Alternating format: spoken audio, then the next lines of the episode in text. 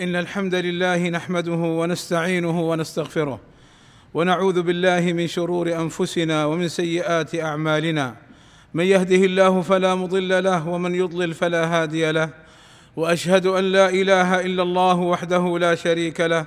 وأشهد أن محمدا عبده ورسوله صلى الله عليه وسلم. يا أيها الذين آمنوا اتقوا الله حق تقاته ولا تموتن إلا وأنتم مسلمون.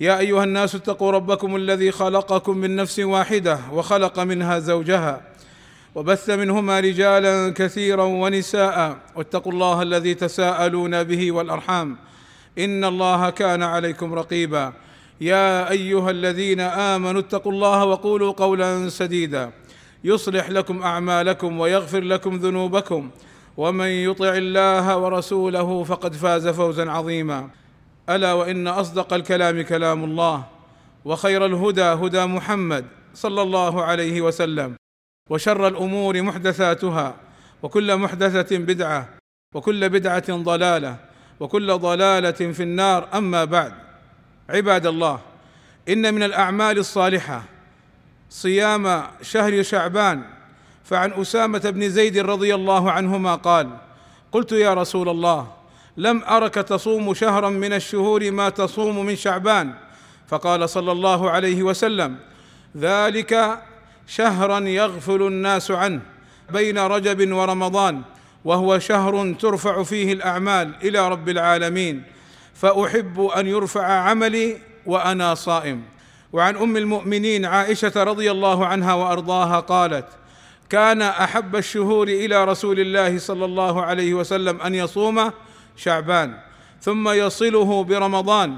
وما رأيت رسول الله صلى الله عليه وسلم استكمل صيام شهر قط إلا شهر رمضان.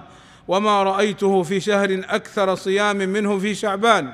وهذا يدل على أن صيام شعبان أفضل من غيره من الأشهر إلا رمضان. والحكمة من صيام شهر شعبان أن الأعمال ترفع فيه إلى رب العالمين والناس تغفل عنه. فيحب النبي صلى الله عليه وسلم أن يعرض عمله وهو صائم. وصح في فضل ليلة النصف من شعبان قول النبي صلى الله عليه وسلم يطلع الله تبارك وتعالى إلى خلقه ليلة النصف من شعبان فيغفر لجميع خلقه إلا لمشرك أو مشاح. وأنبه إلى أنه لا يفهم من هذا الحديث جواز تخصيص هذه الليلة بقيام وصلاة ويومها بصيام وعبادات معينة لعدم ورود الدليل على التخصيص. واعلموا أن الاحتفال بليلة النصف من شعبان قال أهل العلم في ذلك بدعة محدثة في الإسلام وهكذا تخصيصها بشيء من العبادة بدعة منكرة. والله أسأل أن ينفعنا بما سمعنا وأن يجنبنا الخطأ والزلل. إنه سميع مجيب الدعاء. الحمد لله رب العالمين. والصلاة والسلام على المبعوث رحمة للعالمين وعلى آله وصحبه أجمعين. عباد الله قد ثبت النهي عن الصوم بعد انتصاف شعبان. لمن لم يكن يصومه من قبل؟ قال صلى الله عليه وسلم إذا بقي نصف من شعبان فلا تصوموه. وقال صلى الله عليه وسلم لا يتقدمن أحدكم رمضان بصوم يوم أو يومين إلا أن يكون رجل كان يصوم صوما فليصم. فالذي كان يصوم من ابتداء شعبان فله أن يواصل الصيام إلى آخر شعبان. وأما الذي لم يصم من قبل ثم لما انتصف شعبان أراد أن يصوم فقد نهى النبي صلى الله عليه وسلم عن ذلك. وثبت النهي عن صوم يوم الشك فعن عمار بن ياسر رضي الله عنه قال من صام اليوم الذي يشك فيه فقد عصى أبا القاسم صلى الله عليه وسلم. ويوم الشك هو اليوم الثلاثين من شعبان. إذا لم يرى الهلال في ليلة بغيم ساتر أو نحوه فيجوز كونه من رمضان وكونه من شعبان. والحديث وما في معناه يدل على تحريم صومه. وكذلك إذا لم يكن في الجو غيم ولكن أراد بعض الناس أن يصوم اليوم الثلاثين ظنا أو شكا منه أن يكون من رمضان فهذا بدعة محدثة. فالنبي صلى الله عليه وسلم يقول صومكم يوم تصومون. ومن البدع المحدثات في هذا الشهر تخصيص زيارة قبور بعض الأنبياء كنبي الله هود عليه الصلاة والسلام. فلا شك أن زيارة قبره من البدع المحدثة.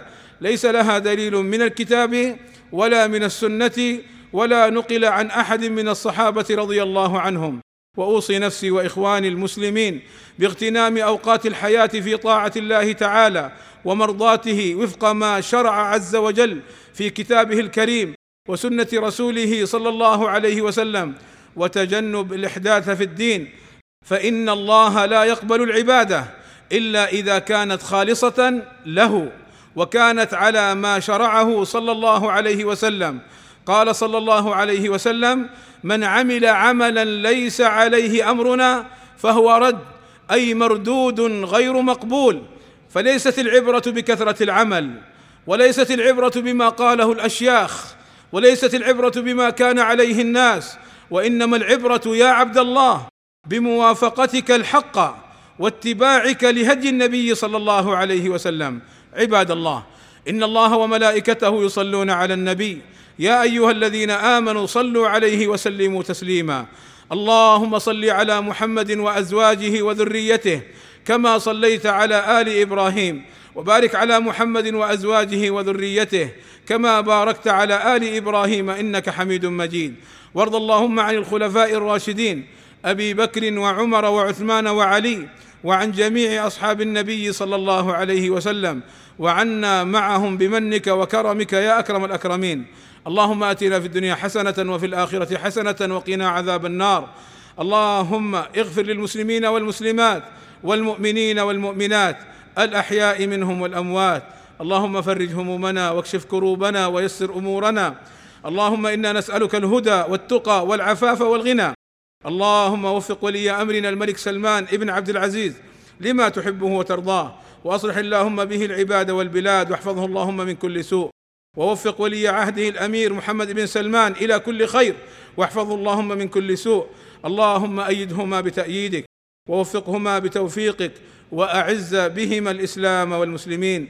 وصلى الله وسلم على نبينا محمد وعلى آله وصحبه أجمعين. والحمد لله رب العالمين.